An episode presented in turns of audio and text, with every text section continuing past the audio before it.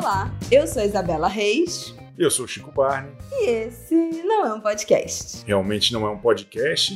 E eu gostaria de desejar a todos um feliz ano novo, Isabela Reis. Estamos começando aqui um novo ciclo cheio de questões importantes para resolver, não é verdade? Exatamente, gente. Feliz ano novo, nosso primeiro episódio do Não é um podcast de 2022. 2021 foi um ano, ó, exaustivo. Eu espero que esse ano a gente se divirta mais, comemore mais, seja um ano um pouco mais alegre para todo mundo e de muito trabalho que a gente continue aqui com você no Não é um Podcast. Pois é, toda semana a gente está aqui para falar de algum programa interessante, filme fascinante do acervo da HBO, não é verdade?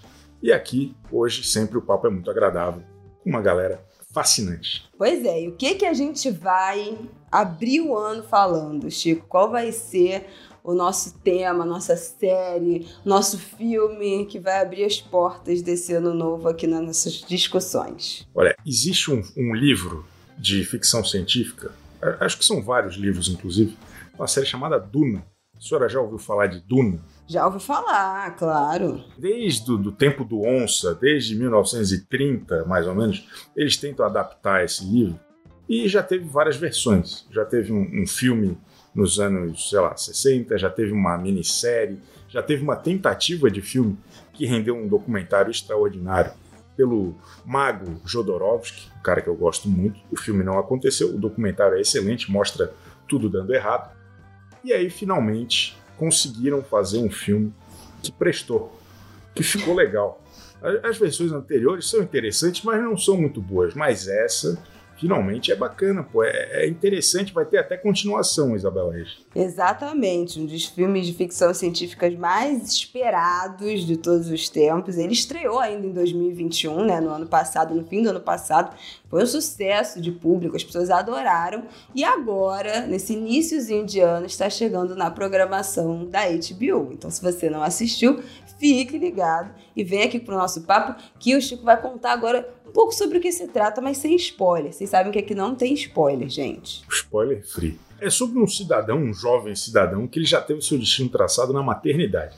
Um cara brilhante, filho de gente importante, que precisa viajar para um planeta muito perigoso para salvar a sua espécie. É uma história poética. E, e, essa jornada do herói tem aí figuras que estão fazendo todos os filmes praticamente, uma turma extraordinária.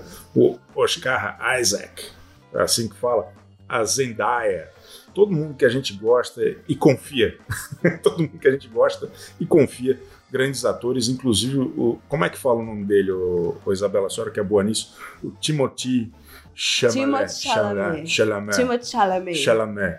Esse cara aí, ele tá trabalhando mais que o Fábio Porchat, ele faz todas as produções hoje em dia. Se o seu filme não tem esse cara, você está errado, você está por fora da, da situação. Eu falei algumas datas ali, talvez um pouco imprecisas, Isabela, e acho importante, como é um, não é um podcast, mas a gente é sério, eu acho importante falar que o livro foi lançado em 65, o filme do Jodorowsky não foi lançado em 75, mas ele tentou fazer, o documentário é extraordinário, o, o, o filme do David Lynch é de 84, a minissérie é do ano 2000. Então a gente vê que uma série de né, muitas pessoas envolvidas trabalharam para que a história fosse adaptada da melhor forma possível, com muita persistência. Né? Teve erro, teve acerto, mas finalmente o negócio andou graças a esse elenco campeão, a essa produção extraordinária. E isso mostra, acho que, a importância de não desistir dos seus sonhos, Isabela Reis. Exatamente. Chegamos no nosso ponto crucial. Vamos falar hoje aqui de persistência, de ser brasileiro, no nosso caso, né? E não desistir nunca, gente. Quantas tentativas desse filme finalmente emplacar, ser um sucesso de público e só agora rolou o quê? 50 anos depois que o negócio finalmente está acontecendo, veio aí e eu queria saber, Chico, se você é uma pessoa persistente, você nutre essa esperança agora, virada de ano, início de ano, começo de ano, muitos planos, perspectivas, planejamentos. Como é que é isso para você? Olha, eu, eu sou muito ruim para começar as coisas, Isabela. Hum. Mas, mas, depois que eu consigo, assim, eu os meus amigos são os mesmos da infância, minha namorada é a mesma há 17 anos, coitada. Então eu, eu sou persistente depois que as coisas. Entende? Eu, eu deixo a vida me levar. A gente está aqui já fazendo esse, esse que não é um podcast há já alguns meses. E eu me mudei, vocês perceberam que eu mudei. Eu ainda não comecei a fazer a mudar, a desencaixotar minhas coisas, por isso que parece que eu estou num cativeiro. Mas eu não sou a pessoa mais persistente do mundo, não, Isabel. Olha, nem eu. Eu queria dizer assim, que eu sou uma procrastinadora de carteirinha. Gente, eu tenho dificuldade de tirar as coisas do papel. Eu tenho muitas ideias, mas eu queria vender minhas ideias. Eu não preciso botar em prática. Eu não faço questão de realizar eu mesmo. Eu posso. Outra pessoa, se quiser fazer para mim, se você quiser investir em alguma ideia minha, me liga, me manda um e-mail, que eu tenho várias ideias, eu só não tenho paciência de colocar em prática. Então, isso para mim é uma dificuldade. Eu não julgo o povo desse filme, desse livro, dessas várias tentativas. Porque, olha, eu compreendo 100%. Eu acho que nós dois não somos os únicos que estão aí, ó, adiando as coisas, que estão tentando. Mas é. tem gente muito mais persistentes do que nós nesse Brasil. É uma galera que tem um objetivo, e não pense em desistir até completá-lo. E vai acumulando, às vezes, sucessos, fracassos, mas acho que o importante é realmente. É, acho que é inspirador até. Tem um cara que eu conheço particularmente, que eu tive a sorte de conhecer no final de 2020, que é um cidadão chamado Alexandre Tuan, o cowboy de Taubaté. Ele, ele é uma figura assim, é, extraordinário, carismático, gente fina, e ele está desde 2002 ou 2003 tentando se tornar um BBB. Mas eu sempre falo pra galera assim: que mal há em sonhar, que mal há em lutar sem descansar, que mal há em você acreditar numa coisa que você se permitiu acreditar. E você não pode deixar que isso se torne um mártir na sua vida. Se é verdade que todos os caminhos dão no mesmo lugar, meu, eu acho que o meu caminho vai dar no Big Brother Brasil. Taubaté tem gente boa aqui. Tem gente honrada, gente que, que luta mesmo. Personagens maravilhosos, mas personagens que não são fakes, entendeu? Em 2004, minha mãe entendeu o telefone. E ela falou assim: Alexandre, é do Big Brother.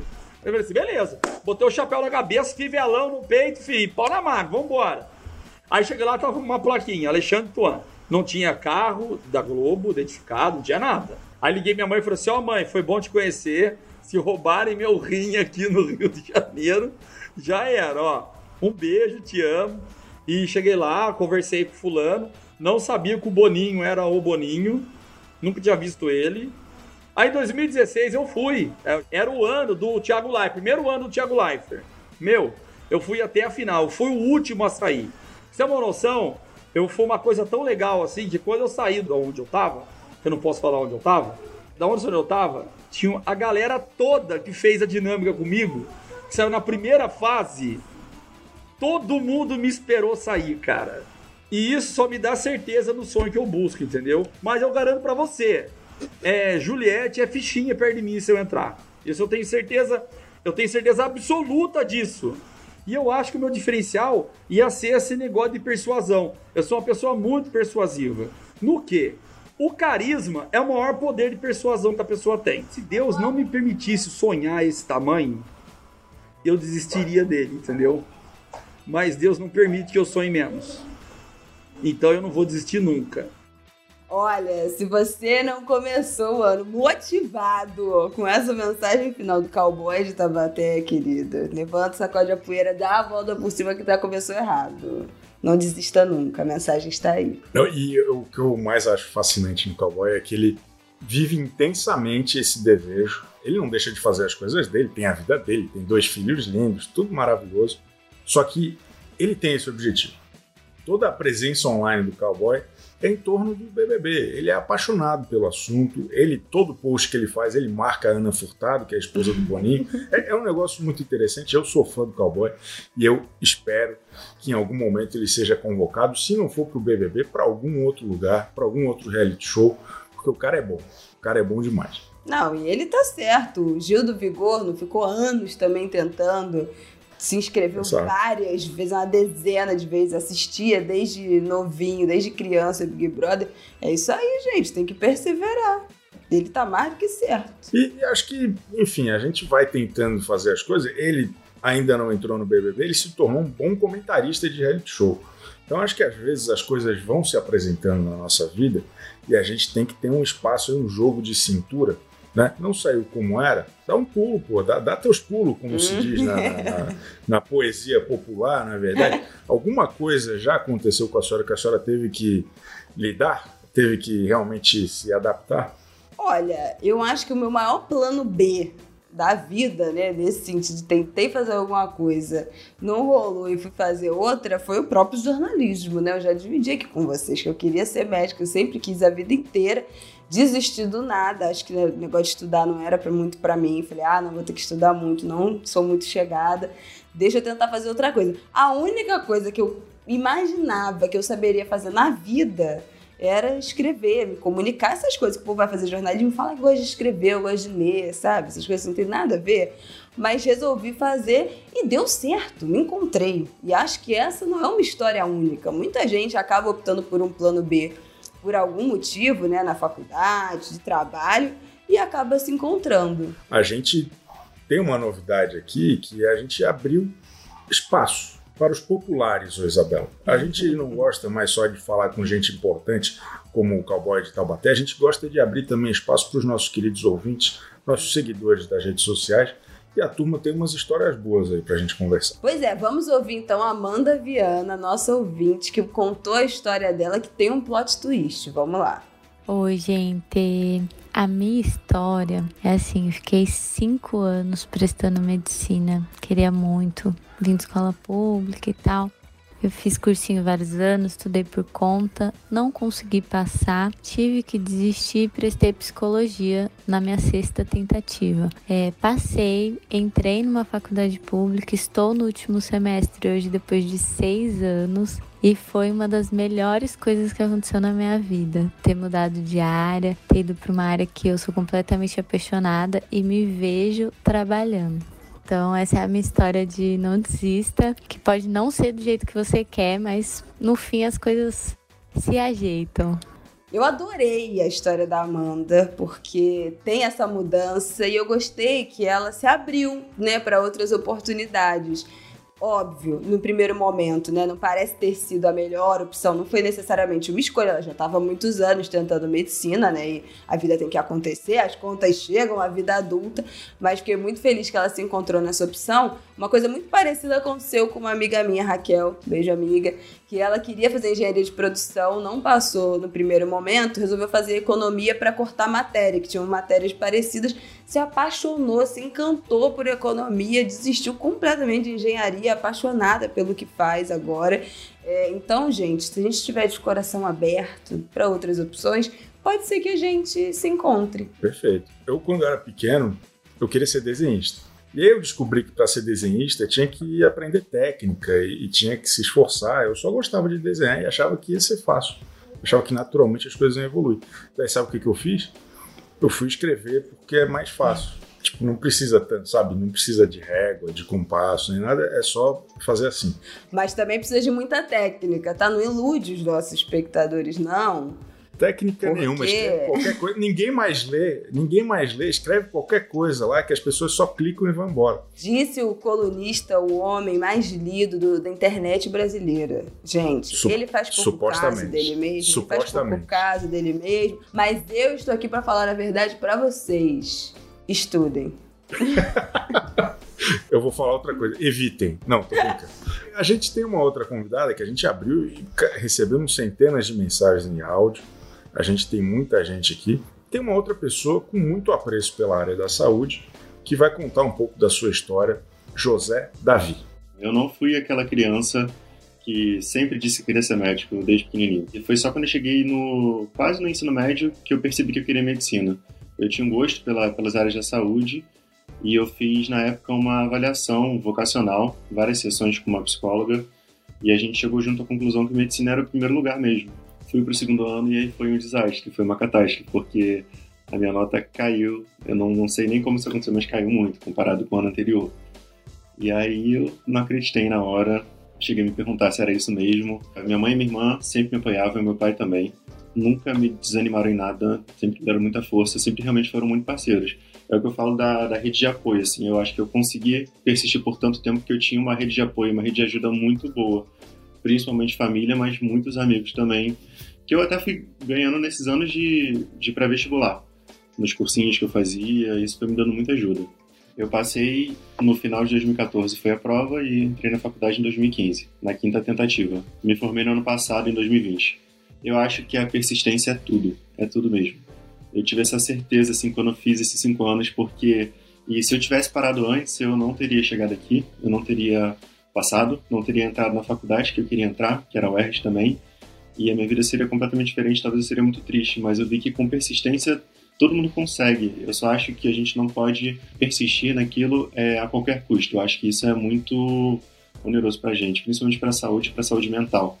Eu acho que a saúde mental é tudo. Se a gente perde a saúde mental, a gente perde muito mais rápido do que a gente consegue resgatar ela. O que a gente perde em um mês, dois meses, a gente leva um ano, dois anos para resgatar. Então a gente não pode tentar tudo a qualquer custo. E tem uma frase que eu gosto muito, que eu, que eu li uma vez, que assim, às vezes o atraso para você obter aquele, aquele êxito, né, é só a sua preparação. E para mim foi muito isso. O atraso, entre aspas, que eu tive foi só a minha preparação. Porque eu certamente sou um médico diferente do que se eu tivesse passado na primeira tentativa. Eu adorei uma coisa que o José falou, que ele disse que fez uma avaliação vocacional né, ainda na escola. E, gente, isso é tão importante. Infelizmente, pouquíssimas pessoas têm acesso né, a esse tipo de, de teste, de acompanhamento. Mas é muito importante, porque a idade que a gente tem que decidir a nossa profissão, né, para ir para o primeiro vestibular, 16, 17, 18 anos, é muito cedo para você escolher algo que, né, na, na, mentalidade já um pouco mais antiga, a profissão que você vai exercer para o resto da sua vida. Hoje em dia a gente sabe que ninguém precisa fazer a mesma coisa para o resto da vida. Inclusive, muita gente entra numa faculdade e acaba trocando né, no meio fica um ano, não é isso, troca, vai para outra coisa, se forma, mas vai atuar em outra área. Hoje em dia isso é muito mais fluido, mas é muito cedo para tomar essa decisão. Então, achei ótimo ele contar que teve essa oportunidade de fazer uma avaliação vocacional e era bom se todo mundo pudesse, né, passar por isso. E esse lance da idade é mesmo muito cruel, né? Porque é, é exatamente na idade em que a gente toma as piores decisões possíveis. 16, 17 anos, a gente não está acertando em absolutamente nada na nossa vida. Exatamente. Aí não, você vai ter que seguir essa profissão. é, é cruel. Eu comecei uma faculdade, eu fiz metade da faculdade e eu não cheguei ao fim. Eu sou esse tipo de persistência, Isabela Reis. Eu sou um cara que chegou. Sabe até onde eu fui? Eu fui na monografia da monografia na era muita coisa. Última parte, não acredito nisso, Chico. Mas eu, eu, gostava de fazer prova, de fazer trabalho. Imagina ficar seis meses fazendo um único trabalho. Não, é dureza, é dureza. Pelo amor de Deus. Mas você ficou bem resolvido com isso. Porque ele também fala, né, que acha que não tem que tentar a qualquer custo. Então, desistir também é importante. Para você foi importante ou ainda rola um, alguma coisa, um, um, uma coisa que mexe com você dessa, dessa faculdade que ficou para trás? Tem um amigo meu, o Luiz Gino, a turma conhece aí, é, é, sócio do Marom. Ele compôs uma marchinha de carnaval que eu adoro, que se chama Desistir é uma Delícia é bom desistir, eu acho um barato desistir, mas isso para mim durante um bom tempo foi um problema. Eu não falava para as pessoas. As pessoas falavam: você se formou em quê? Ah, eu fiz faculdade de publicidade, então, é, é, sabe? Fazer então, eu fiz. Fazer eu fiz, não digo até onde. mas hoje, hoje, em dia é, tá tudo bem. Eu, eu parei de ser publicitário até por enquanto, pelo menos. Não, gente, é isso, assim, são muitos os caminhos, né? A gente está falando aqui desse ensino superior, formal da faculdade, mas são muitos os caminhos e todos esses caminhos reservam, com certeza, muitas tentativas e erros, sucesso, fracasso, faz parte da vida, né? Persistência, desistência, mas como a gente está começando o ano, né, um planejamento todo de ano, uma chance nova da gente construir coisas diferentes. Depois que a gente ficou aí os, outros, os últimos dois anos com todos os projetos parados, em suspenso, um monte de coisa que ia acontecer e acabou não acontecendo por conta da pandemia. Acho que esse é o ano da persistência, né? Vamos tentar, pelo menos? E acho que a persistência, ela, ela pode ter a duração de um TikTok, A gente não precisa insistir 20 anos como meu amigo cowboy, 5 anos na faculdade, a gente pode persistir no tempo em que achar que é necessário. Que seja meia hora de persistência, que seja dois dias de persistência. É Acho que é isso que importa. A gente A gente não precisa assinar uma persistência eterna com nada nem com ninguém. Minha humilde opinião, Isabel. Concordo plenamente. Nada está escrito em pedra. A gente pode mudar de ideia o tempo todo. Isso que é o bom da vida. Eu desejo para você, nossos ouvintes, um 2022 de muitos planos. Se eles vão se resolver, se concretizar, você vai desistir no meio do caminho, não tô nem aí, mas que pelo menos que a gente volte com a possibilidade de sonhar. Né, que eu acho que isso foi uma coisa que a gente perdeu nos últimos tempos, mas que a gente tenha pelo menos a possibilidade de sonhar nesse ano que está entrando. Que tenha energia para começar um monte de coisa e terminar só o que der vontade. Eu acho que esse que é o grande é o grande recado Arrasou. para 2022 e para o futuro. É isso aí, gente. Semana que vem nós estamos de volta, hein? Calma que ainda estaremos aqui. Bom, voltamos. Vocês viram que a gente voltou nesse começo de ano novamente para a nossa comunicação digital. Mas quem sabe não tem um outro reencontro. Isabela Reis e Chico Barney pessoalmente vindo aí nesse 2022. Não custa sonhar. Sonhar não custa nada. Então vamos ficar aqui. Semana que vem a gente volta com o Não Podcast. Satisfação. Até lá.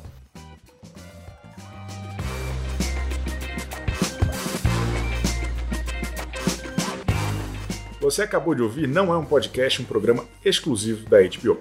Os agradecimentos desse episódio vão para Alexandre Tuan, o cowboy de Taubaté, a nossa ouvinte Amanda Viana e o agora médico, senhor doutor José Davi. O Não é um podcast é apresentado por Isabela Reis e Chico Barney, dirigido por Alexandre Marum, produzido por Guilherme Pinheiro e Maiara Isidoro. A edição de áudio e o roteiro são de Jéssica Correia a identidade visual, motion design e edição de vídeo foram feitas por Robson Bravo e o Não É um Podcast é uma produção da HBO e da Ampere. Ampere.